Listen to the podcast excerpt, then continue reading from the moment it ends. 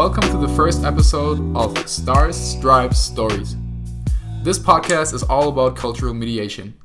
To give you guys a better understanding of how this podcast came to be, we're two German college students and both attend Arizona Christian University in the heart of Phoenix, Arizona. When we first came out here, we both experienced kind of a culture shock as we were thrown into a completely different environment than what we're used to. In other words, this podcast is really about culture understanding and cultural awareness. By talking to a few individuals about their field of expertise, we're trying to get a better insight of American culture and how the American society works. Last but not least, we're trying to figure out why is this country so diverse yet so amazing. By talking to people from all social, economic, and ethnic backgrounds, we hope that listeners of this podcast will become more tolerant of different points of view in the American as well as in other cultures. In addition, we hope that you guys gonna get the most out of the podcast, expand your horizon, as well as we're just trying to document our time here in Arizona. Hope you guys enjoy the podcast.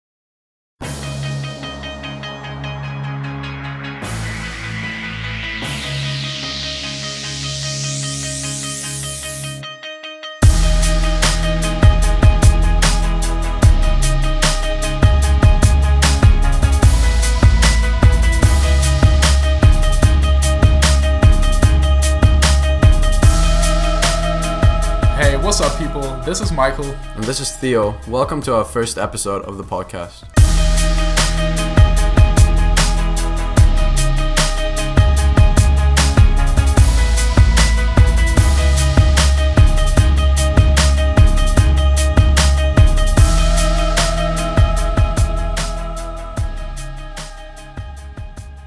Our guest today is Dr. Tracy Munsil.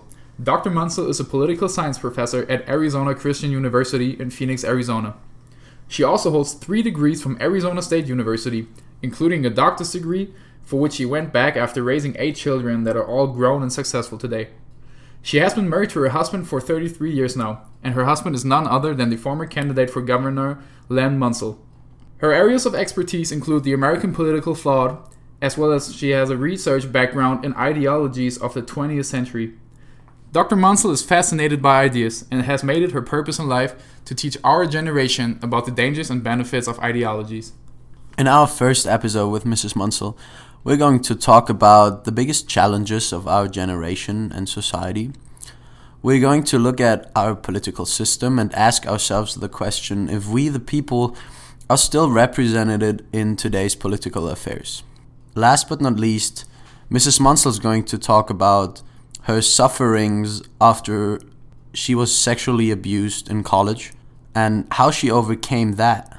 And she also is going to give advice for young women which might be in a similar situation. We are very happy to have Mrs. Munsil as our first guest, and I hope you guys enjoy our podcast. Mrs. Munsil, um, maybe first question is: Did you watch the Super Bowl yesterday? I did. I did. You watched it. I did. You enjoy these kind of little things. Absolutely, it's part of being The an s- the American. sports. Absolutely. Yeah. Um, our eight kids all played sports. Yeah. Um, the boys all played football, love football, and every year we have just a family Super Bowl party. Um, I love the ads. I love watching the commercials. Oh, yeah, The- they were amazing. the game itself not so exciting. Um, Love the halftime show not so exciting, but the No. ads and my uh, my son-in-law did snacks. It's the best best Super Bowl food we've ever had. So absolutely. Right. We we both said that the Super Bowl for us, since we are not really into Right, fo- right. American football, since it's just not very big in Germany, Yeah. like it's gaining momentum. But we said we actually just go go to that. We were invited by the Yeah. super nice party there, and we just go there for the food. Actually. Yeah. But, uh, For me, it's usually the commercials. Yeah, yeah, yeah And if yeah. you get a good game, it's amazing because typically the Super Bowl game is not that great if you watch it kind of. I mean, last, last, yeah. last night was very, Yeah. but so you're happy that no one no one took a knee or anything. Yeah. the national anthem here. yeah. Well, and um, it's interesting. I was working out this morning. I work out three days a week, and my Mhm. trainer, um, is works at uh, local high school and trains the football players, the defensive players. So he was excited. He thought it was the best game he'd ever seen. Oh, and, sure. Oh, yeah, yeah, and all of my kids were um, my boy sons when they played uh, were um, on offense, quarterback, wide receiver, and lineman. I'm like, no, I love offense. Right. If you don't have a high power offense, what's the point? So anyway. Is your health and working out something you make a priority in your life? Do you follow some sort of routine? Yeah, absolutely. Have been for years now, um, but um, in terms of just uh, managing life at kind of my stage, it's really important to prioritize that. So I work out, do um, weights Absolutely. and high, you know, basically uh, high intensity training once a week, and then I do cardio on my own. So it's just part of, of who I am. Yeah. Right. Yeah, definitely. Okay, so just before we started recording, we were talking about ideas. And how good ideas have good consequences, bad ideas have bad consequences. So, in your eyes, what are some of the most alarming ideas in today's society? What do you see that could cause potential danger? What ideas do you see as being especially dangerous right now? Yeah, and and I would take even a step back and look at um, what element of politics is shifting most significantly and most quickly. And I would think um, as we watch, and I've watched politics for over 30 years now, it's um, the lack of understanding of how important liberty is and how important freedom is, and um, that that your generation and really a lot of people take that for granted um, in terms of liberty once lost is almost impossible to regain. And so the question is what does that look like? What does liberty look like? Um, and how do you uh, uh, make sure that, that that's preserved um, and it's not just freedom to do whatever you want but Right. it's um, economic opportunity and um, uh, really limiting and, and reining in the size of scope of government so that your generation is free to flourish. So I look at it and go, liberty is so connected to human flourishing and the ability to, to live a good and, and flourishing life. Um, as I see erosions um, to our understanding of liberty, whether it's through um, adoption of socialist principles or um, restrictions on free speech, things like that. I like th- th- liberty is so essential to human flourishing. Where where And- does that lack of understanding of liberty come from? So you would say, would you say it's a generation problem, like a problem that our gen, Michael and my generation are facing, or is that a problem which just slowly developed over the time? So let's say, um, what you basically said is that today the people kind of don't want liberty anymore, or they don't we don't understand the value of it. that- so, so where does that come from? Why are we not following that Yeah. um, principle that we all should basically, under obviously some certain rules, can do whatever we want as long as we don't harm any right. anyone. So why are we not?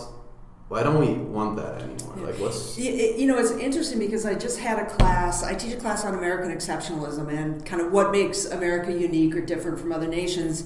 And we've been talking about that, the importance of liberty. And I asked, so your generation, what they thought, um, why you don't value liberty as much. And um, I would say the majority of the class argued is because you haven't really um, had to fight for it. Oh, It's always been this assumed. It's, it's almost like breathing, and you don't. You're not going to miss it until you can't breathe it anymore. Um, and so I think that's one thing that's going on. The other thing is um, i- i- when you look at the challenges in politics, whether it's economics or things going on around the world, or you know unemployment, size, all of those problems um, it, it- sometimes it's easier. The first kind of knee jerk um, reactive uh, response to this is to say government should do something. And um, to me, um, growing up in a generation where we were all about limiting the size and scope of government, um, that's like the last resort. Where your generation, and I think people in general, are much more likely to say the government should do something to solve this problem rather than looking back at the people and say, what can people do? What can communities do? What can we do in a private way? So I think there are a lot of factors going on. It's much more complex than just losing sight of an idea. I think there are other factors at play um, that, that lead, tend us to lead away from. Right. Yeah, so I prioritizing liberty. Would you say that our current system is doing a great job at preserving this liberty? Is our current system. Our our structures are set up to preserve it.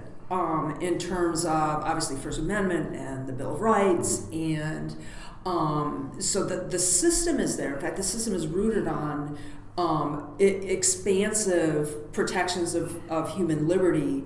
What you've seen over time is incursions and um, restrictions on that. Um, for example, um, taxation is a is a great example. Um, the higher the taxes, the more government right. intervention, mm-hmm. and so that's that's kind of a, a way to measure liberty. Um, a, a, second way to measure it is simply just regulations that that are imposed. Um, the administrative state in the United States is mm-hmm. just huge.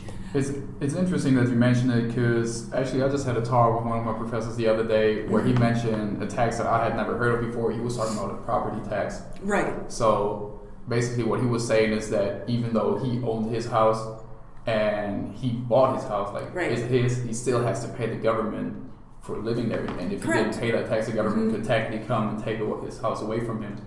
So I That'd be kind of the opposite, right? From what right, you said. right, right. right. Said, so yeah. thing. Like, it, it was funny because he said because he kind of ran the analogy back and said, "So I pay in order to be allowed to live somewhere. To me, that's rent." Yeah. Right. So, do you think such taxes um, interfere the flourishing of the individual? Yeah. And especially, what taxes do you think are the most problematic for such? Yeah. Well, it's interesting because. Um, and I don't know what, what your what your uh, employment history is, but once you get out and, and you're starting to work and you realize how much the, the federal government takes from you, um, in America, it's it's great. Yeah, and, and so I look at it and go. Um, some people on April 15th will rejoice when they get their, their tax return. Mm-hmm. I'm like, well, mm-hmm. that's my money to begin with. Yeah. Um, so I take a very different view that if I purchase my property, um, uh, the government shouldn't be taxing it. That, right. that, that that's my property. And so mm-hmm. the one of the questions that's going on in our our political culture, the American political culture. Um, there's a bill going through Congress right now where the highest income bracket should be taxed at seventy percent. Yeah. Just, and uh, they tried to do that during um, Roosevelt's administration. Mm-hmm. You kind of and Reagan, yeah, and yeah. America has always agreed that there should be a, a, certain reasonable amount of taxation to meet needs and, and to, to build public works and things like that. But certainly 70% would be a, an onerous um, invasion of property of those who are earning at that they, level. They tried that same thing in France. I remember mm-hmm. that, or they had that for. I'm not very certain about that. But the problem in France was basically that the people just left the country. Yes. People yeah. with the with the money left the left the country, and in the end, there was no yeah. gain. And in in Germany, uh, like a the the a left party just had kind of like the same thought. It was about seventy percent the taxation, and and again, the people, in my opinion, the the very wealthy people, they would just leave the country because because right. I think in Germany is even worse than in America. I think you pay um, if you're in the top. If you're in that top range, you pay fifty percent. Yeah, yeah. And that's basically working till the nineteenth of the month for free. Right. or like, or right. basically, yeah. okay, I work and I don't get yeah. anything until yeah. the 20th of July or. February or whatever. Yeah, and that's a that's a relatively um, new phenomenon in American politics in terms of um, really flipping on its head the view of the individual as self-governing and non-dependent. Mm-hmm. Um, and the whole idea of the American system is um, the government is there if if you absolutely can't make it through if you if if you need a safety net something like that.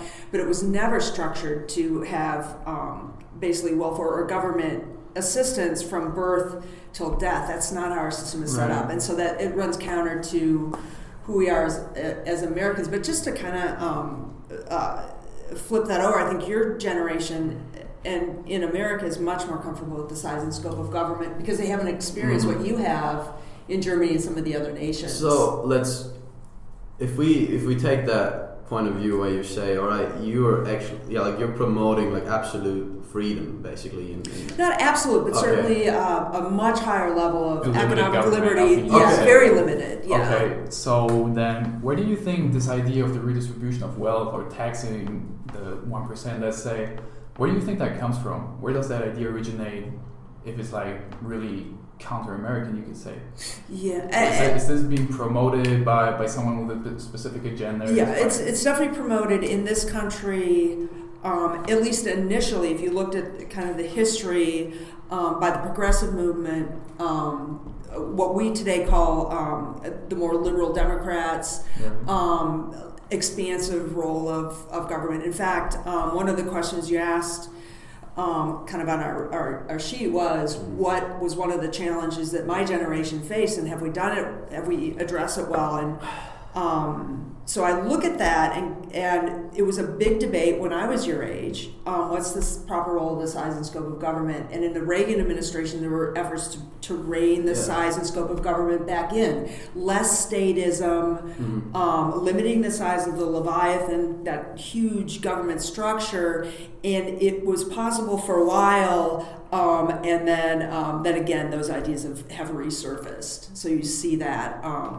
And maybe it's just the natural tendency of government to consolidate power and, and, and want to spend more and control more. That that's the nature of government generally. So the people you're talking about who actually want more taxes, who want more intervention, who want to be more protective for the people, let's say, let's put it that way.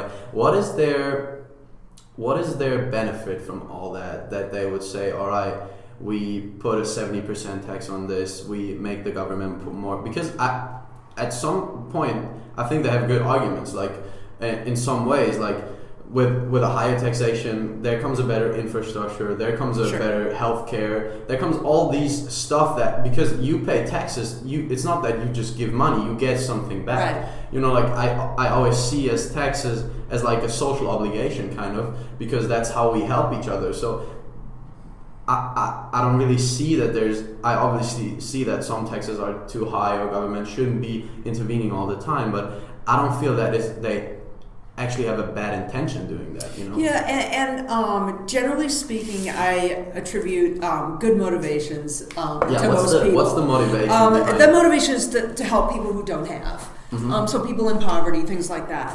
Um, that's never been a traditional role of government, by the way. Mhm. That's that's a modern construction of understanding how to alleviate poverty. It's always been the role of the family and the church, and that's it, when the uh, 1900 and on. Um, you saw a, a growth in welfare programs, large programs, Mhm. European, um, and uh, more slowly we adopted them here. And so that's not really how government has always been viewed. Um, the other thing, that, especially in the American system, is um, those who produce, those who work hard, they don't always get rich, but many times, you, as you work hard and you, um, you know, you're successful. That's where you um, become prosperous, and the question becomes. Um, if if you're I'm going to use you an example. If you're if you start a business in America, um, you become millionaires. Um, why should you be taxed to help someone who isn't um, taking advantage and working as hard as they can in this system? That's just one issue, and the other issue is free. The issue of free riders. Um, the idea that um, if you're a member of society, shouldn't everyone pay something? Yeah. Um, and and Yeah. that's not what happens in America. In fact, um, uh, about 50% of Americans pay no taxes at all and yet reap the benefits. So I look at that and go, Okay. uh, the question to me is not whether or not there's an obligation to have a some type of tax um, as being a member of society. The question is how much and, I mean- and how do you draw that I mean, line? obviously, I see that. For me, it sounds like kind of like yeah, you're describing, you're using like business terms and you're really talking like kind of business language. But shouldn't government? So let's take my example. I earn, I, I start a very successful business. I earn 20 million a Mhm. year, let's say. Mhm. First question that comes to mind: Why do I need 20 million? Tw- 20 million. Obviously, it's my right to have that, but I sometimes I feel like we're at we're at the stage where people just earn so much Sure. that they can't even spend and then there's people who don't who don't earn anything and and for me it's like it's not that these people you can't really generalize that the poor people they're not hardworking or that they're No. like No, but obviously let there's me just- I don't think that's what she meant necessarily. What she meant is that it's not the government's job to Mhm. provide for the poor people. She says that if you make 20 million a year and you want to spend 5 million of those to poor people, that's Mhm. absolutely up to you and you should. That's the that's the uh, the role of, of charity and being charitable. Yeah, and that and that was the, but but here. But the government should also. I feel like the government should be taking care of these people because the government basically, like, what's represents kind of the the people, represents the society. So what's you know what's Yeah. what's wrong with that role of helping helping out? You know, like I. I don't. I don't see why government shouldn't be Yeah, and, uh, it, and it's made for that. Yeah, and it's interesting because um, the American system um, takes a little bit different, view, maybe not a different view, but it has a different historical path in terms of how the individual is viewed. Um, in terms of self-governing, which means you meet the needs of yourself and those closest around you. That's your obligation um, as a, a- a functioning member of society. It's not somebody else's um, uh, obligation to make sure your kids have peanut butter and jelly sandwiches when they go off to school. Yeah. I mean that you're, you're having kids, you're making choices. This is your life. You're you're a functioning human being who's volitional, who has capacity to get a job and support his or her family. Um, and as these programs have developed and grown, what you see is a, a, an accompanying idea of dependency, where somebody should be taking care of you, um, which is really, I, I think if I look at you and go, do you think anybody should be taking care of you and your needs? You're capable, you're, you're functioning, you're going to get a job. You may not earn, you know, 30 million, but your goal is to um, have a good life where you're um, you know, you're keeping a roof over your head, and that used to be the American dream. Not that somebody would provide it for you, but that you had the opportunities to provide Yeah, I it was going to ask, is, that the that's basically the foundation of the American dream? Yeah. So you would say that the American dream is still alive, like it's still a thing? I, I would say that it's um, Because I Uh, I- I have would- discussions with people and they say the American dream is dead. Yeah. Golly, I hope it's not Yeah. your generation. Yeah. Yeah. um, I I think the the definition of the ge- American dream uh, is shifting. Mhm. Um, I also think that it's it's it's being challenged. What does it mean? Um, I just did a uh, and and Michael, you were in that classroom. The idea of what. Uh, what do human beings need to be happy to, to mm-hmm. really have a fulfilling flourishing life? And it's not when people give you things but through earned success where you're mm-hmm. using the talents and the skills and the time and the, the effort that you have to produce something um, that you take pride in and and it's not about the money sometimes we get lost in the idea that you're only happy if you have a certain level of money um, I would argue that there are a lot of people um, in this country and around the world who have thirty million dollars. They're they're rich out of their minds, Yeah. and they're not happy. So that's definitely the you of look, yeah, you look at it and go, okay, are we talking about um, putting a price tag on on human happiness? No, you shouldn't. Are we talking about? So I think that's. Um, and and frankly, I look at thirty million dollars. Is that too much? Is ten million dollars too much? Is my salary too much? Um, who who decides these things? I know. No, I and, think- and and if go ahead, sorry. Oh yeah, no. Uh, I think you just explained it really nicely how the American approach is a little bit more individualistic in its Very nature, much so, yeah. and and a lot more based on personal freedom. It's very different. Yeah. It's kind of yeah. There's a lot of especially more Eastern countries, I would say, that have different cultures, more of honor cultures that care Mhm. about like the collective well-being, Right. and that's okay, I believe. So one thing that I thought was interesting, we just talked about it, that the government is supposed to represent the people, hmm and so politically, do you think that's still the case in America today? Do you think the government still represents the people? it's a big That's- question. that's- Right, Your, it your, definitely is a your big question, generation doesn't think so, but it's a it's a problem that's plagued representative government for a long time. Mhm. Um, for example, I taught a class on and have a background in congressional politics, for example. And so you you go out and you do a survey of Americans that hate Congress, right? Um, lowest the lowest approval rating of any branch of government is the Congress, even lower than used car salesmen, even lower than lawyers. I mean, everybody hates Congress, and yet you ask them about their individual congressman, and they love that. So so I think I think we. It depends. You know, am I represented? Um, sure, my congressman represents me, but yeah. For for listeners that don't really understand that concept, they might be unfamiliar with it. Could you just explain a little bit about the Congress and how it works and how the Congress represents your Sure. interests? Yeah, it- yeah, and we're um, we think we're a democracy, but we're not. We're a representative um, Republican form of government, small r, and it's meant to. Um, uh, I have a vote. That's my expression. We the people. That's my democratic expression of my political will. But I uh, give. Uh, delegate some of my political will, my representation to my representatives, because it's impossible to, to have a democracy where everybody has an equal vote. So you have some type of representative who goes and represents your interests.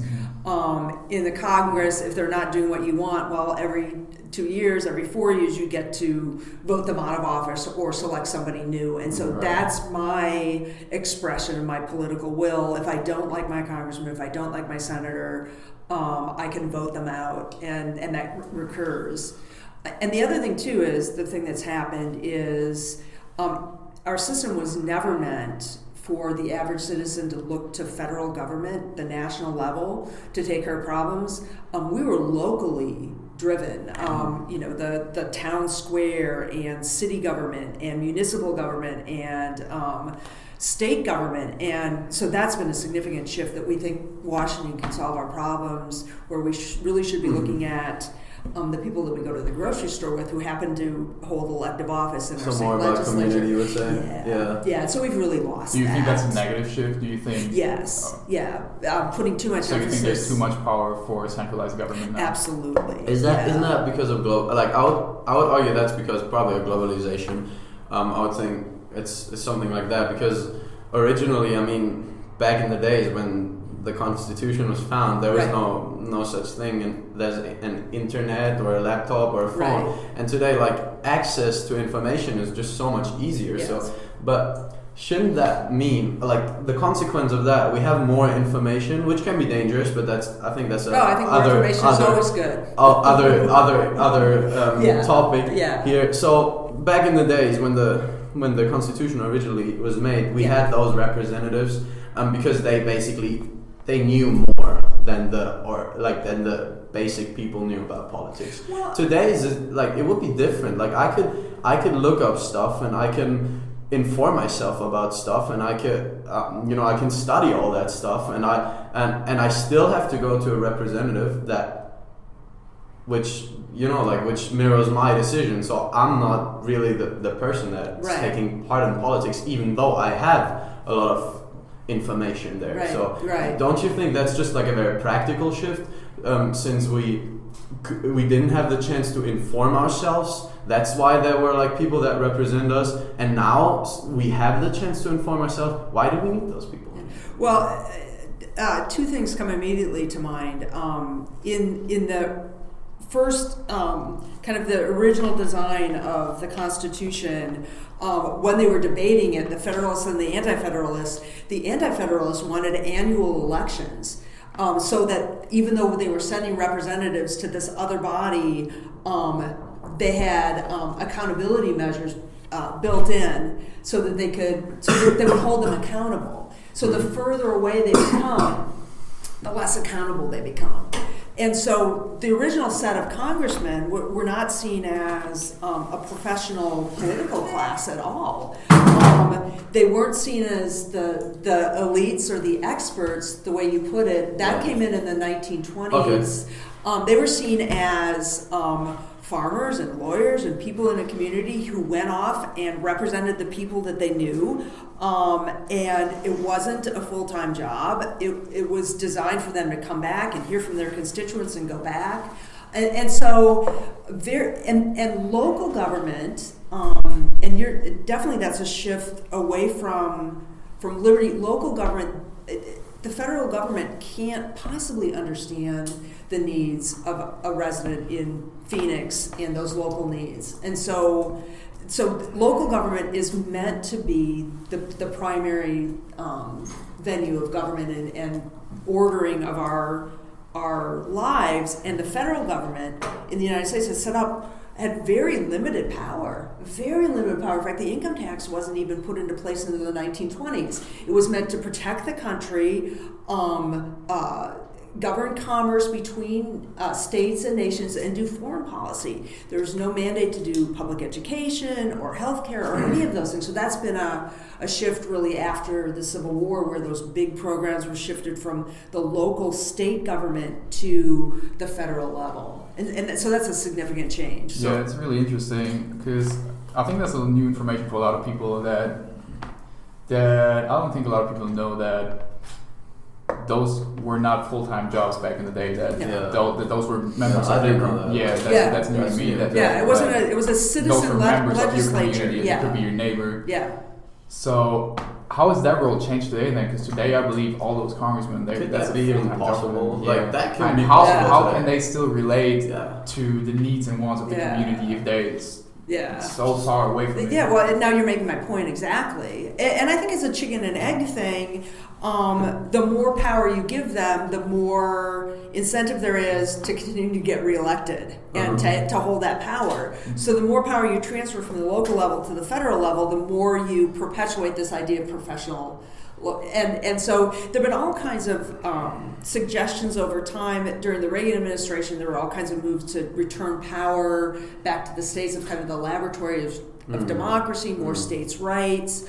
Um, but in all practical um, uh, reality, states don't really have a lot of rights, even though it's in the, the Bill of Rights, it's in the Constitution. Um, the states have so much less authority than what the federal government has, and it's a long process of changing. For example, um, senators used to be not democratically elected, not direct election, so there was Yeah. um, a representation of the states. Um, and uh, as soon as you remove that, then then there's less impetus to bring the power back to the states. I mean, how would you respond? You said that people today they don't feel represented by the politi- Mhm. politicians anymore, and I would say that's kind of obvious since we're the, the last five presidential elections. Yeah. Two of them, the the, the, the popular vote, vote didn't count. Oh, So, okay. which is actually 40% of those last five elections. So obviously, if I would say, all right, let's say, uh, let's let's put Clinton at the, she won by almost like three million people, 2.5, something like that, Right. or something like that. And if I would see that as a normal citizen, 40% out of the last five. Um, I would say, well, I'm not represented. Yeah. Well, well, that's not what I want. And, and we're, we're not talking about like 20,000, we're talking about Yeah. 2.5 million. So that would bring us actually to, to those, these electoral college systems. Um, it- how, I mean, obviously, I would say Yeah. I'm not representative. Well, eh, but I, I would, about those but, numbers, you know? But there are a lot of things going on here, um, Theo, and mostly it's lack of understanding of what the Electoral College was designed to do. Mhm. It was designed to, um, again, affirm local authority and state authority. So it's set up so you elect um, our president not by direct democracy. Um, if you're in Montana or Arizona or Kansas, um, the last thing you want is a direct democratic election of politicians of your president because they will just um, campaign on the east coast and the west coast the popular areas and you will never be represented. And so the electoral college is meant to make sure that every state um, uh, is represented It's meant to protect the smaller states, right? well, it's meant to protect, um, to guard against. We're not a direct democracy. Direct democracy is seen as um, possibly an incursion toward um, mob rule. And again, um, the states are set up as one more barrier to consolidation of power, um, either in um, uh, in one of the states or the other. Um, so, so there are a lot of reasons behind it, but the, the fundamental reason behind the Electoral College and the separation of powers and states' rights was our founders knew that consolidation of power in any one place leads to corruption and uh, and undermining of virtue and eventually tyranny. So the whole idea was to break up power, in, including the power of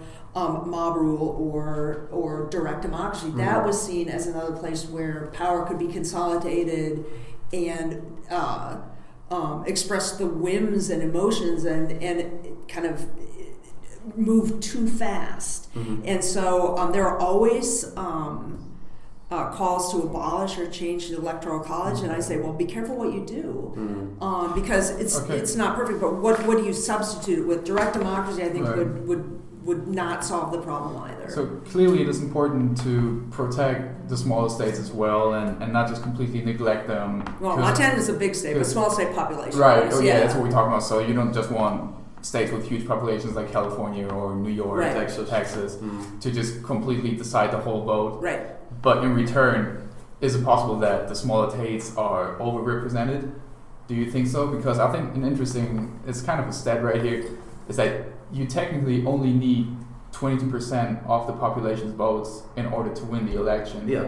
So if you would, that's that's a number we figured out when we were doing research. So if you would Wow. get yeah, I'd have to all the states, Yeah. and, and it's obviously Yeah. not going to happen, but Yeah. it kind of illustrates how the system could be unfair. That you actually need twenty percent if you get the right states and everything. yeah, and all and, that and I haven't seen that. um, which would Yeah. represent you would win the electoral college with Mhm. only twenty two percent of the population. Right. And for that's a cra- that's crazy. Yeah, and I haven't seen that figure, so Yeah. I would, it, it, but never has that happened. That twenty-two percent of the election. So, I, so I mean, I have to look at that hypothetical. Yeah, I, I'm but, just saying but, that the system Yeah. is isn't that a big problem? The system. I, I'm not saying this will ever happen, yeah, but I'm saying no, that it's just technically it's possible. Yeah, you could. yeah. just for the fact that it's technically possible. yeah, but that's- it's it's it the the representation in the states it mirrors and is parallel to the representation in. Um, Congress, Senate, and House of Representatives. So, in terms of that's where those numbers come from. So, for example, in Arizona, when you add a new congressman, you add an electoral college vote.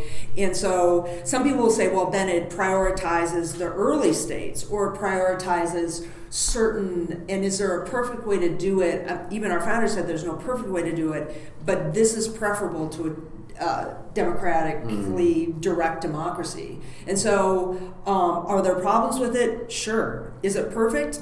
It's a pretty good system in terms of um, balancing interests around the country. And as an American, we don't think, um, v- i- i- at least we haven't we haven't thought that my vote is directly represented you know what I say is is directly represented at the federal Mhm. level. It's meant to be a representative form of government.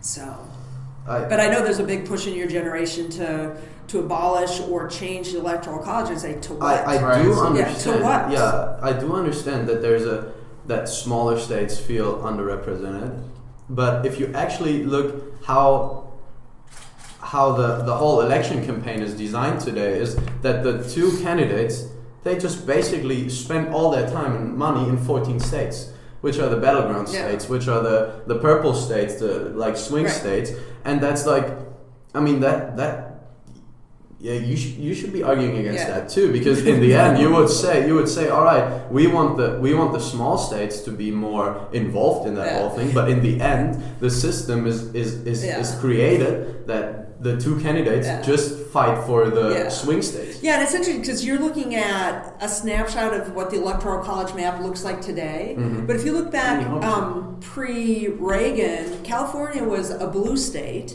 Mhm. Um, he ran for governor. California became a red state, and the country went along that direction. So it it, it, um, it it's not set in stone that Ohio will always be you know the swing state. It is now but um, it, it's a limited view of, of kind of the electoral process over time to say that it's always these states. It isn't. Mhm. Um, but certainly, if you're if you're in Delaware, um, if you don't have um, electoral college vote, if it's just direct democracy, I would think that would be more discouraging Mm. to people. Like, well, as long as California and New York and the big population centers vote, um, you know, why should I even bother? And certainly in less populous states, Montana is a great example. Um, you know, the the reason why you have blue states, red states is primarily because you see this urban rural split, and so the rural states, because of the electoral college, still have some type of representation and say. Otherwise, it's dominated by big urban areas, which has never been our our tradition. Mhm. It's been Shouldn't be the case. represent the whole nation. Yeah, but that's a larger debate. You should take another class and we'll debate the electoral Right. college. So I think just the idea that we were trying to figure out here was that, Yeah. that you you pay so much attention to not having those big population states being overrepresented Yeah. That in return it backfires and you have those smaller states being overrepresented. Actually, Yeah. those those who you don't want to be left behind. So instead of being left behind, they actually get more importance than they. It's by population. Right. Yeah, it's the same way. You could Yeah. then you'd make the same argument. Well, as Congress improperly constituted as as well. But I look at it go, um, uh, you, maybe California and New York. You know, the candidates don't even go there because it's a foregone conclusion that they're both Yeah, Democratic. yeah. And, Same and with so. Texas. Same with Texas. You know, um, yeah, Put it the other way yeah. But the, the whole system, you, you kind of rewind the tape, and it's meant to um, recognize the state as an entity um, that has interests and needs to be um, represented. And um, when you lose that sense of um, the, the, the independent element and uh, res- representative nature of the states, um, then that's a then that's a different line of argumentation in terms of how our system should be changed. I mean, yeah. If you, the another thing is, I, I really like the point that we're talking about how much is our uh, generation actually represented in politics. Because Yeah. I, I, I personally think that's one of our biggest issues that we're having. Because a lot of people just, I mean, you can see there's the people stop going to vote. Actually, Yes. like the the rates are kind of low. Like I feel like, especially our generation is not as interested in politics Mm-hmm. anymore because it's dry. It's difficult to understand. It's a lot of emotions. Not a lot of people want that, but I also can understand people who say, "All right, we have in those electoral college systems, there's a this winner take all system, and you you look at the last election, and you you go, and there were four million people that voted for Hillary in Texas, and almost three million people that voted for Trump in New York. That makes seven million people."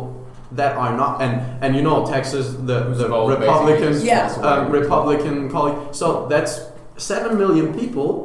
They they went to vote and they took their vote and threw it in the trash can. And obviously, um, I know that sounds a little bit harsh, but then, I mean, I would I would be shocked as well. Like I would be say, why do I even go and vote? Yeah. I, I have to live in Texas because of business, because of an urban city, because of family. I don't know. I'm a let's say I'm a Demo- uh, Democrat, or I have to live in California because of that, that, that. I'm a Republican. But why should I even go to to vote when it's already decided? Like, Yeah. what's the problem? So wouldn't it be a little bit better? And I know that's again kind of to that direct democracy thing, but shouldn't be like let's say that's 4 million people in Texas that are underrepresented.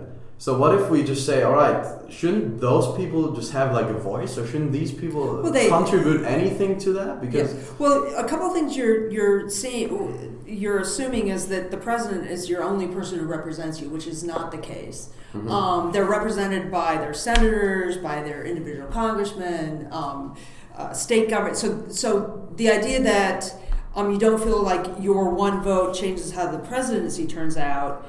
Um, doesn't affect doesn't change the fact that you're represented in all different kinds of levels of government, um, and again, that that uh, inordinate focus on what the national government does. Um, as to your generation, um, uh, I don't think I've missed a vote since I was 18. Um, I can't remember Mhm. a vote that I've missed, and um, the system hasn't changed. Um, and so you look at it and go, okay, is there something else going on? Um, what's your personal motive? Let's say you would teach in California, and you are like in a I don't know whatever state in Texas, and you let's say you're a, a Democratic. You're a dem, um, Democrat in Texas, and you know the election they're gonna lose that electoral college. Sure. What's your person? Let's say you teach in Texas, you're a Democrat, whatever. Let's make up that scenario. What's your motivation to go to to the poll and vote? Oh, um, You know, like- duty. Duty. Yeah, sure. I'm an American citizen, and Mhm. it's it's my right and it's my privilege Yeah, to I go think that's vote. fair. So I vote every Yeah. single time. But here, let me flip it over for a second. We view politics as this static game. So California will always be red. Um, there are blue states, there are purple states. Um, I view politics as um, uh, really a, a kind of a, a context for persuasion. You asked me what I would do if I were in Texas and I were a Democratic um, voter and felt like I was not represented. Um, I would run for office. I would talk to my neighbors. I would encourage other people to vote. I would start a blog. I would tweet. I would start a podcast. I would use every means possible So to persuade. like- Yeah, to persuade people of the beauty and, and how my ideas are better. We view politics as kind of this, uh, you know, this this winner take all, but it's really about persuasion. Nobody thought that um, Ronald Reagan would ever get elected, and but it was a matter of persuading people that your ideas are better. So if, if I lived in Texas and thought their ideas were bad, that's what I would do. I'd go about the business of persuasion. That's how political movements start. And so we're talking about a lot of like red states, blue states, Yeah. and in general. So the whole Republican versus Democrats Uh-huh. thing, and I think especially today, recently, it's become a lot more popular to like sort of identify yourself to be Yeah. on one side of one team, Right. Oh my and to, to Yeah. completely subscribe yourself to that agenda of said team. Yep. So and and I think this is also a reason why politics today are so emotionally charged. Like these teams go so like each team tries to polarize their side so Right. much, so that when you run like for example, you identify as a Republican, right? You would say you're a Republican. Yes. So a lot of times when you run into a Democrat and you just want to have a discussion, a reasonable, logical discussion, they are not going to listen to you to any of your points, Mhm. even though they technically might agree on some points. There might be some overlap in your opinions and theirs, but because they subscribe themselves to the agenda of the left, where you subscribe to the agenda of the right, there's just no discussion whatsoever Yeah. because people just they just label you as one thing and reject you completely Right. your ideas in that case. Yeah. Where do you see some dangers with that? Oh goodness. Um, so you're talking about the the the, the, um, the increase in polarization in the American political It's system. almost tribal. Yeah, well, it is very tribal. In fact, you'll see a lot of commentators talking about the tribal nature of government, and there. Definitely, commentators is just one thing really that we've noticed is that back in the day you would watch the news and you would just get the news just rip Right. different people will present them to you at different times. That was really the only difference. But nowadays, you have CNN completely represent the Right. left and Fox News completely represent the right, and you have com- two completely different narratives of the No, news and what's going it's, on. It's, it's almost impo- It's not about the actual idea anymore. It's about what. It's about your ideology. See, that's that's why I think is the problem. Like like Michael said, is like I'm not gonna listen to you because you're a whatever. You're Yeah. a uh, you're blue or red. Yeah. Um, I'm not gonna listen to you. It doesn't matter. I think I'll be very interested, um, especially talking about when you were. Thank you, Just Jada. real When you shout about the like yeah, when you in like the the mid twenties. Yeah. How was that? Was that different? Because I feel now, um, Yes. and that I, I feel like uh, politics, especially in America, and maybe we can um, talk a little bit about the difference in Germany as well, um, is very very emotional, and that leads to this. All right, I'm not going to listen to you because you like Right. this party. How is how's that in your generation? So how was that when you were 21, 22? Was Yeah. that more about ideas and not about what party you? It seemed like more about ideas to me because that's what, Okay. what I was about. Um, Okay. uh, certainly, all the studies show in political science um, that America has become more polarized, and we're once the polarization occurred, then we enter these echo chambers that just continue to drive that wedge. Number of things are going on. Um, first of all, what's going on is social media, which is kind of this Twitter. yeah, oversimplification of politics says you go this way or that way. Um, the echo chamber, people follow what is consonant or um, agrees with them, so it gets reinforced that way. Mm. So the irony of social media and having more access to information is we seek out what we already agree with, um, and that's a problem. Oh, yeah. yeah, Yeah, and, and so it just confirms what we already believe to Mhm. be true. Um, a couple things that are going on. Um, and just as we've been chatting, like, okay, here's another factor. It's it's complicated. It's technology. It's um, if you look at uninformed voters in the United States, um, the, the actual political knowledge of the average American voter um, is very low. Low information voters. I can give you stats on that if, if you want them. But the, then you go, okay. So how do you make an idea about, or how do you make an argument about ideas? And the value of maybe lowering income taxes or or or deregulate. How do you make that argument where there's not a lot of information, but um, boy, emotion always works at motivating people to get to the whole fear, um, mm. those types of things. So, so, so that's going on. Um, our founders envisioned an edu- a well-educated citizenry, and and um, the, so you definitely say that the voter has to change and not the politics.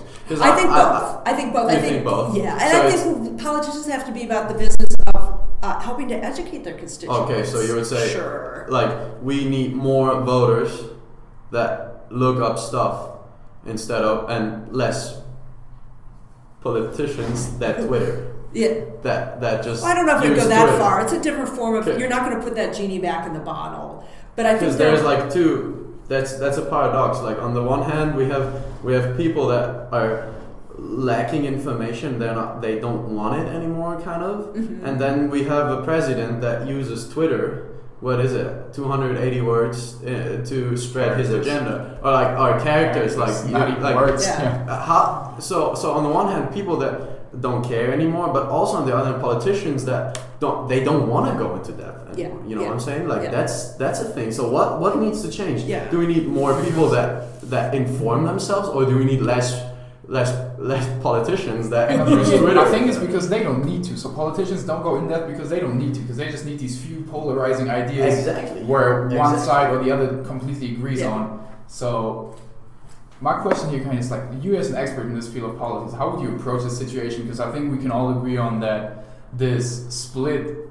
So this kind of splits the nation. Yeah, it's unhealthy. Um, yeah, yeah, it's, it's unhealthy for the body politic. Yes. Yeah. Yeah. So how would you approach that and just instead of going against each other so much, how do you work for your common goals? Do we need yeah. a third party? Do we need a fourth party? Do we need a yeah? Interesting, because um, we've already had this discussion. But um, I would to answer your question, um, we need a more intelligent um, approach to political discussion.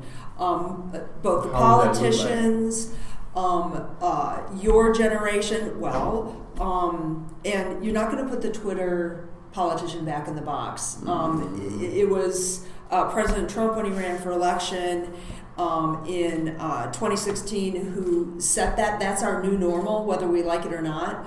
Um, you see um, Alexandra uh, Alexandria um, okay, uh, Cortez AOC. Yeah, she's, using, um, she's it using, it too. So that's the new reality, yeah. whether you like it or not. So the question becomes, um, how can voters demand better information?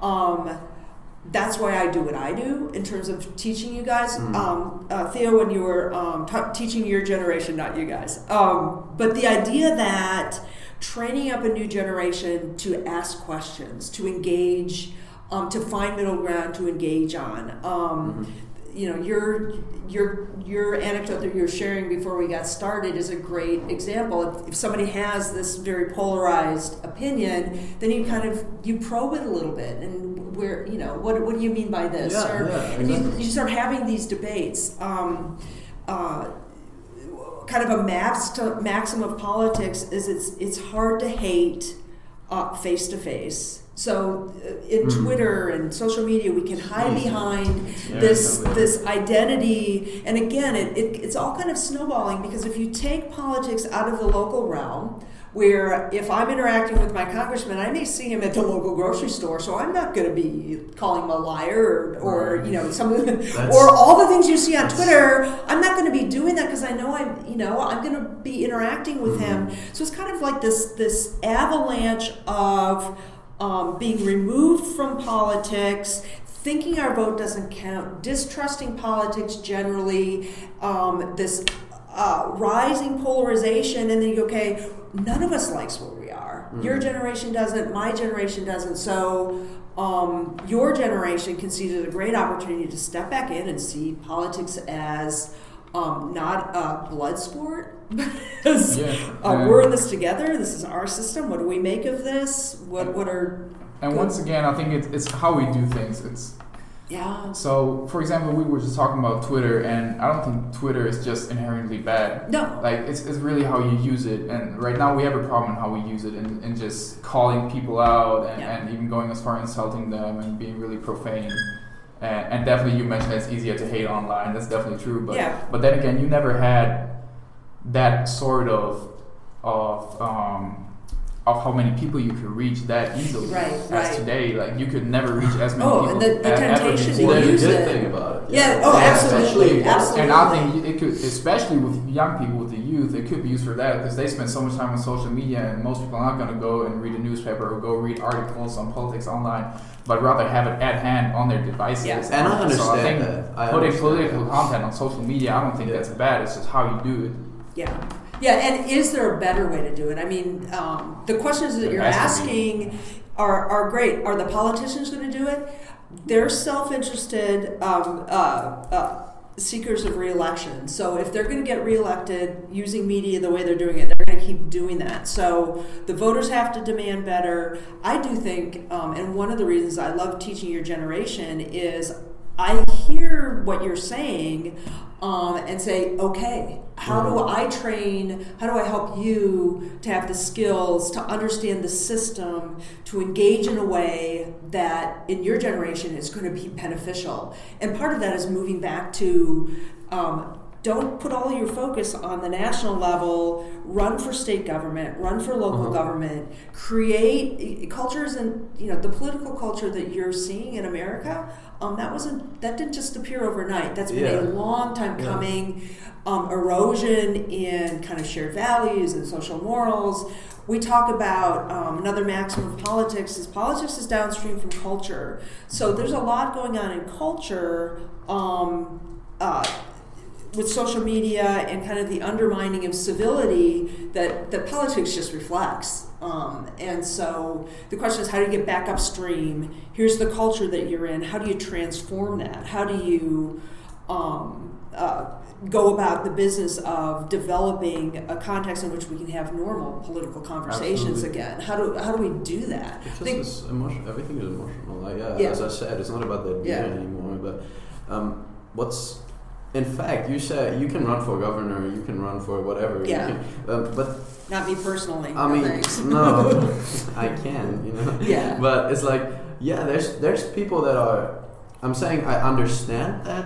Yes. That, that you can that that you want to use Twitter that you want to put political stuff out there because I I understand especially as a college student let's take us for example we're busy with sports with classes with all that stuff with life in general like shouldn't be like do we really need to read newspapers read books uh, do a podcast to actually Yeah. get informed um, about what's Yeah. happening you know like Yeah. that's or maybe you say yeah just go and run for off, uh, for for governor or something maybe that's not your purpose and that- that's not what you want to do but you still should have a chance to actually change something in politics Yeah. right Yeah, and there are a lot of ways to get engaged. Okay. You don't have to run for office to get engaged. You can, if, if your local school board is meeting and you're a parent and you're concerned about education, you go down and you you you know you get to know your school board member. There, that's one of the great things about um, the American system is there's so many avenues of access into our political system,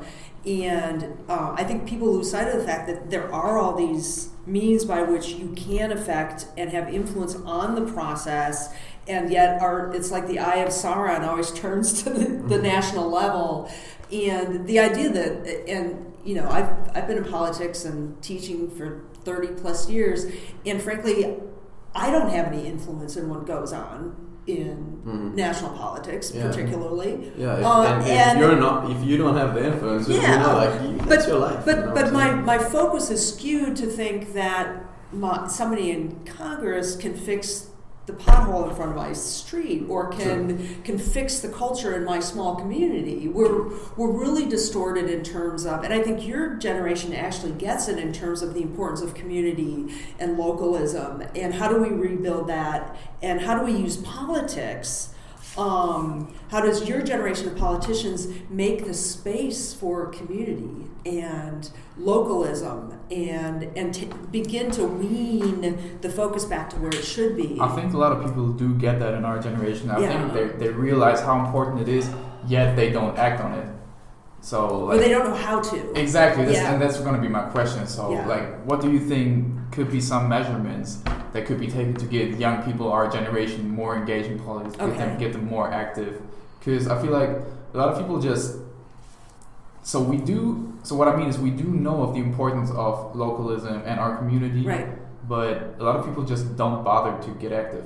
How do you people get active? Okay. Um, uh, What would be some ideas? I don't know. What do you think? What would get your, your generation See, that- to get engaged? Uh, That's a good question. It's, I, it's here, here, let me just say one thing. Mhm. Um, I think this is one of the challenges specific to your generation. I think it's one thing that your generation is being called to. How do we move Mm. the focus from the Mm. national level to Very good point, uh, yeah. to a responsive government at a at a closer level that really can do good for our lives? How do we do that? Um, I can point you to people who've gone before. I can give you ideas. I can encourage you. I can pray for you. But the bottom line is, I can't hear for your generation in terms of Mm. how you know how to make this work, um, other than to say, um, turn the focus close. um, I will help you Yeah. if I can give you examples. There are lots of examples from the Reagan administration of turning politics from the national level to the local level, um, and policy wise and, and rhetoric wise. Um, but I think that's a huge challenge for your generation. Personally, I, I feel that our generation needs to step back a little bit from populism, first of all, because I don't think that creates any good. Second, it is reading headlines. yes. because I are reading Twitter posts and all that stuff. Or I, I feel like that the way we deal with um, information is not healthy. Because I, I, you can you can see it in the news. uh, You can see it on, on social media. The, the look at the news. Like the newspapers, they actually have problems. The the, the printed newspapers are dying Yeah, everywhere. And not only in Germany they're because gone. like everything is on apps it is like all right i want to get as much information in a just so short of a period of a Yeah. time so if you look at news there's how much you can represent your ideas in what 20, 20 seconds Yeah. 15 seconds and that's like obviously you're not going to get it out of 15 seconds obviously you're not going to get that whole complex thing out of um, a headline Right. or a, or a Twitter post. So I, I feel like that's really the key to get back to how is our generation um, dealing with information in general. Yeah, and, and I teach a class on politics, media, and technology, and um, one of the things that, that I help encourage students to do is um, follow a, a, um, a, group of news aggregators that present both sides of issues. And don't just take it from Google News or whatever Just Yahoo a tiny News. fraction. Yeah, but go go to a couple of good news aggregators that give you both sides, Mm. um, so you so you feel So- at least like you can wade through some of these issues. Real Clear Politics is a great example. They have an international page, they have a political page, they just have a news page, and basically what they do is they take the best content, both left and right, on different issues and aggregate it or bring it together. And that's what social media doesn't do. It just gives you kind of that echo chamber, kind of what you already Yeah. agree with. Right, but it's sort of the nature of, of social media. They need to use headlines like that. Sure. It's almost like so, and now it's just yeah, that's tra- it's so transferred to the yeah. news and to politics to That you sort of need these Clickbait. clickbait headlines Yeah. exactly Yeah. where where it started with YouTube. That you need some outrageous headline Yeah. that makes people want to click your ad. Yeah. So I think that's only like that's the consequence of how the media Yeah. is set up right now of social media and like these really short clip uh, news information. So if you get 30 seconds, of course you're going to report about the three most outrageous point. Even Yeah. if you get to th- um, if you only could get to three, you're probably just going to Yeah. mention one, and it's going to be outrageous, and people Yeah. are going to hear about it and take it out of context. And So- then pass along to somebody else. Exactly. Yeah. yeah. And, and I think this is kind of also where the emotional part Oh, comes in. absolutely. That yeah. they take outrageous uh, headlines Yeah. and just take them completely out of context and and just make a huge deal out of it. Yeah. I would say though, eventually there's like this crisis fear exhaustion that settles in? How many times do you turn on the news and this is a crisis and this is a crisis and this is something gate and something gate? And you kind of Yeah. like you just yeah, definitely. tune This is another interesting thing that I've heard about that.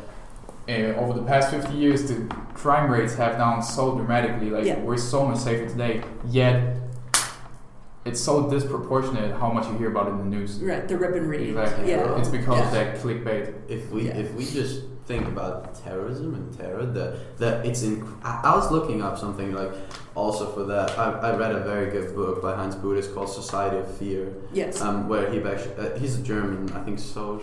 Uh, I've heard the name. I haven't read the yeah, book, but it's, yeah. A, it's a very good. It's like Yeah. a short book. You you read it in two three sessions. It's it's really good.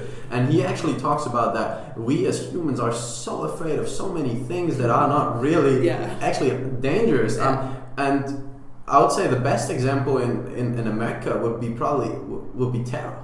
Uh, that, that there's a constant fear, I mean, especially after 9 11, that there's a constant fear of ISIS, of, I don't know, people that come here and destroy something and kill people, even though this is not really happening. Like, there's no, re- like, there wasn't a, a major terroristic attack after 9 11 in, in No, America. Like, you know, all. and, and there's still that constant fear. I mean, I, I, I, I read something where it says, all right, I think about 50% of the people, they are still afraid that something's going to happen, even though there was, that it didn't happen. yeah, the odds of it happen are, are I think I think Minuscule, the- the- yeah. If you look at the actual deaths from terrorism, it's it's it's insane, and yet the government is still prioritizing it so much. They still spend so much money in it. They still think it's such a big deal, even though it, it isn't. yeah. What? How would you respond to that fear? It's polarizing again. Yeah. like Yeah, it's that's it's populism, it's yeah. easy to appeal to the people's inform- uh,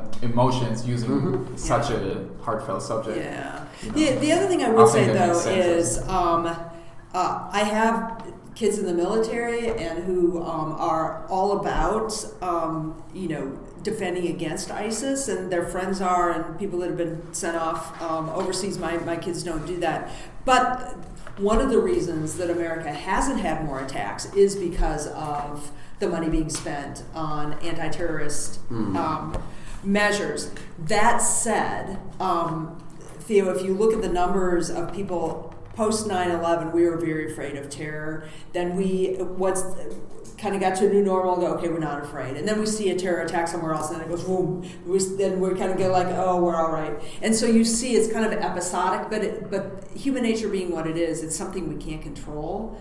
Um, it seems very random, and when we see the news, it feels real. So that that, and I think there is an element of Because there's not going to be any news that, that say, all right, this amount of people died from car accidents. yeah, Because no one wants to hear that. or you know, in Phoenix today, everything was great. Yeah. Yeah, yeah, and exactly. so I mean, so it, it kind of I would chicken watch egg. that. I would watch Yeah, that. it's kind of chicken egg in terms of um, what sells news is what exacerbates fear, and it's really what we, we want but we don't want. Mhm. And so that's a problem inherent in media more generally. Yeah. But- so, we touched on it briefly before on that topic, and Yeah. I think it's really interesting from your point of view. What do you think is the greatest challenge for our generation? Um, That's a yeah. All right, this, is, this might sound a little crazy, but demographics. What do you mean? How so? in terms of um, uh, just the, the shrinking populations of uh, both in Western Europe and in the United States, in terms of um, delaying having children, um, delaying starting rates. families, lower birth rates, non um, uh, non uh, birth rates that won't uh, reproduce. Um, What do you think is the population. big problem with that? um, what you're going to see is a, a large older generation um, with no younger ones um, coming behind. That's part of it, an economic issue you're seeing Yeah. already in Europe Yeah. in terms of How- how do we keep our economy going if we don't have How are we citizens. going to pay for the people that yeah. don't work? basically? Of course, my view is well, cut back welfare programs Mm. and let people pay for themselves. Mm. Um, but the flip side of that is um, you talk about issues of human flourishing and the American dream and um, what what brings lasting happiness. Um, and I saw a study of your generation maybe two or three weeks ago that asked you what you wanted most out of life, and you said family and relationship, that's what brings you the most happiness. And yet, that's the thing that your generation is delaying or not engaging in at all. Not having children, not Okay, having families, not building the structures Yeah. that that and that's just I think that's one thing, and then obviously the the lack of appreciation for liberty. But I think in terms of your lives over, Okay. um, you know, in terms of delaying getting married and having children, the longer you wait, the smaller the families, if you have any families at all. Um, what does that look like for your generation when you're older and and need somebody to help take care of you and just holidays and just quality of life. I'm a big advocate of family and children and and the way God structured human beings to um, experience family and relationships. Okay, I don't want to open too big of a new topic Yeah, here, fine, yeah. but but um, so I think a lot of like we still hold these values dearly. I think everybody, or at least really Yeah. the vast majority Yeah. of people, want to start a family and, and want to experience that.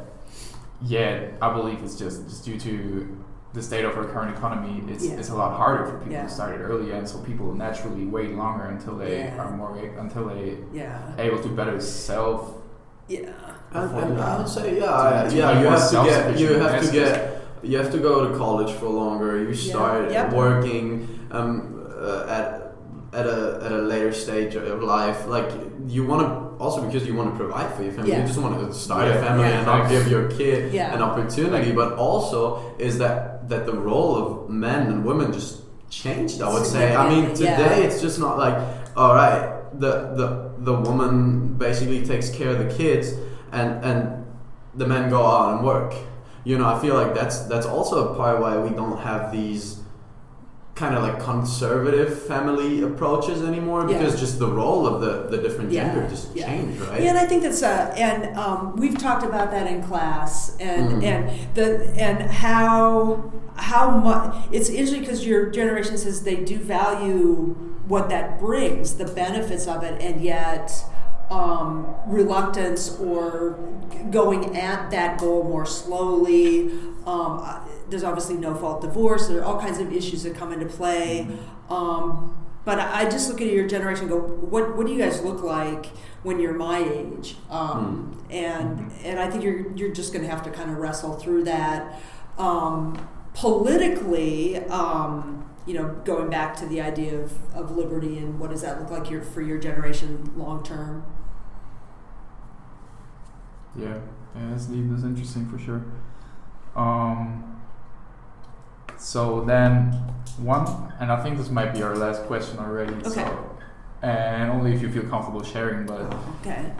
what do you think is one of was one of the biggest hardships you faced in your life, and that played a key role in how you developed as a person, and how did you overcome it? What would be some Yeah. advice you, to, you just got out of that that you and, could share? and I've talked about this publicly, and um, it, it's not really a failure. Um, when I was in college at um, Arizona State University, um, and this is very personal, but I've talked about it publicly. I've written Mhm. about it. Um, Yeah. I was a victim of um, basically party rape or acquaintance rape, date Okay. rape, and so um, that was before I was a Christian. Um, so I've, I'm a sexual abuse survivor, Mm. and I know that I'm not alone in that. There are a lot of women who um, have faced a similar thing or are dealing with the same thing, Mhm. and so um, the consequences have been very great um, in terms of affecting family and marriage and all of that. Mhm. But the flip side of that is um, I've gotten healing. Um, I can mentor young women who Mhm. experience the same thing. Yeah. Um, there is healing. Um, there's healing short of coming to Christ, but certainly in that context, um, that's where my healing came in terms of a personal relationship with um, Jesus Christ and then my faith. Um, and knowing that even though it was, felt like I was alone and abandoned by God, um, as my faith has developed, He has shown me that He grieved right along with me, and there's a place for healing. Yeah. Um, and I know in this setting, I've reached out and I've been able to talk to Nice. This is a I lot think, of women. I think this is a very in, like a very hot topic right now. Yeah. Since we kind of experienced a similar thing in that Kavanaugh hearing, you, you probably Yeah, know what I'm saying. yeah. It's, yeah. it's really in the media right now. Yeah, it's just a re- really in the media that women are actually afraid to speak up yes. and, and talk about those experiences and and you also like it's super difficult Yeah, because you yeah. it's you there because there it's a fine line Yes, you know what i'm yeah. saying because i mean there's there's people that lie about it but then there's people that who actually suffered from that Yes, you know Yeah, like, yes. and so you, don't, you don't just want to put them all Yeah. in one box. Yeah. You, you just Yeah. can't because Yeah. it's definitely like both have happened, definitely. Yeah. And, And- it's terrible to just Yeah. be too biased towards Yeah. either side. Yeah, and the the way I look at it, because um, we watched the Kavanaugh hearings and watched kind of the unfolding, and, and one of the the positive things is it brought it up into the fore where people were discussing it. Mhm. One of the negative things is just what you said: is the women's words are doubted. yeah And so, my advice to a woman who knows this has happened to her Mhm. Is um, take ownership of your story, Mhm. find a safe place to discuss it. I can tell you that a Senate confirmation hearing is not a safe place to roll that out. Um, and just be, be careful of that. But there is real substantive healing for people who've experienced this, and that's my message of hope to young women. I Mhm. raised five daughters. My husband and I have three sons and five daughters, Mhm. and um, to be able to to to um, walk alongside them. This culture is not easy for men or women in terms of sexual morality Yeah. and what do you do um, in these contexts. So I guess I would, you know, I, I could have I could have shared something else with you, but I really feel that in this culture, your generation especially, it, it's so sexualized Mm. that just to know, find Yeah. somebody to talk to, somebody you trust, um, that you can begin to unpack your story, and that's the first step to healing. Was there was there a key moment or a key action that happened at, which which and and you had the ability to speak openly about it. You said you talked about that publicly. Yeah. What made you po- what what made you take that decision to talk about that publicly because that's a huge step. Like, I. I can't Yeah. imagine like Yeah. I, I'm not in your Yeah. situation and that but like what made you speak up? What what what is is there a key moment or a key Yep. thought or Yep. what made you do that? Yeah, well, I went through a healing process. Really didn't deal with it until I was about 40 because it was Oh, just yeah. hard. It was Yeah. really hard. And so at that point, um, it just uh, walking along with my husband, kind of talking through it, that's when I actually got counseling to Mhm. walk through this because it's you know it's trauma it's something that um, really helps to have a professional deal with you on and i reached the point where i was comfortable enough and healed enough that um, that i knew first of all stepping out and sharing my story was an act of healing that i knew that would come but secondly Just having that mindset. yeah, but secondly, um, I was uh, back in the college setting. I had five daughters, and what motivated me was if I share my story and help any young woman Yeah. either avoid it, Mhm. not be in the same situation I was in, or get help knowing that there is help, um, then it's worth it for me to share it. And that's why I share it because I don't want any woman um, to have to carry that burden alone or not get the freedom that I have experienced after it. So, looking back at your healing process, is there anything you wish you would have known back then? Yes. You wish you would have known earlier, or you wish you would have done earlier? Yeah, I wish I would have told somebody sooner. Yeah, I was in my 40s, and it happened when I was 21, mm, even a little earlier. Yeah, I wish I had had somebody How uh, that, that I knew that it was Yeah. okay to tell somebody that, earlier. that period, like 20 year period, I mean, how was that? Especially you said you, in this generation, you're confronted with sexual content all the time. Yeah. Like, I mean, how how was that period, like that, that 20 year period where you didn't talk to anyone about it, or Yeah. only a few people? Like, what are the what are the, the actions that you take Yeah. to take care of yourself to not think about it anymore like because obviously that's like human Yeah. if, if something Yeah. terrible happens to me I, I, I do anything um, in order not to think about it Yeah. anymore like what's Yeah. How was that? Well, that was the first phase, really. And, Yeah. and if you study, and when I went back to school to get my doctorate, um, I did quite a bit of research into what's called the red zone. It's like the first um, six weeks of college is when um, most of these attacks occur um, outside the, the boundaries of the home and alone for the first time. And so a lot. So I did a lot of research, um, and by that point I was in my 40s. But up to that point, um, we were having a family. We were, you know, experiencing joy, and I was, um, yeah, I was, I was. Mhm. Um, kind of dealing with it that way. My husband has been really, really supportive. That's. Um, we we both went through some some counseling together in terms of how to Great. heal our relationship. Um, but it, it got to the point where we went, okay, let's let's deal with this in a serious way and, and get healed. Mhm. And just I would encourage women. Um, it's it's fear inducing. It's a very I would say it's the hardest thing I've ever done in my life, Mhm. um, including raising eight kids and going back. I mean, it was it was difficult, Yeah. but it's the most freeing thing I've ever done and the most beneficial thing I've ever done. Is there any Yeah. advice you could possibly have for for young women that might not have that form of social support? Is there anything you could tell them? Yeah, if, if you are if you're if you're feeling an affinity to a professor or a pastor or somebody older that you trust, um, engage. Start raising that question. And Yeah. lots of times in class, I'll have, for Yeah. example, after the Kavanaugh hearings, I had a couple Yeah. of female students come and talk to me after, and, and so I just felt like it was essential to raise it and let them know there there's healing and um, nobody gets through um, this life unscathed. I mean, sin No. done to you Yeah. and against you, and it's just it's it's a hard culture to come through, and so you know, Yeah, no, it's amazing to hear how you've overcome it though, and I think Yeah. it's really important and crucial for a lot of young women to hear Yeah. that nowadays. Yeah. yeah, I think they can just yeah. take a lot of And and the that. thing is too is um, Theo, you had me in class, so you would you know if I didn't share it, you'd probably never know go not. You know what I mean? yeah. Yeah. Yeah, and so to, to let women know, young women know, um, you get through it, you can heal through it, um, take whatever precautions you can so it doesn't happen. Mhm. Um, and then, but if it does, you know, find somebody to talk to, find some help. There's all kinds of resources. And the other thing, just from a purely spiritual perspective, is it's it's an obstacle, um, or was an obstacle. Finally, I think what what got me into really seriously dealing with it is was an obstacle in my faith. I couldn't have.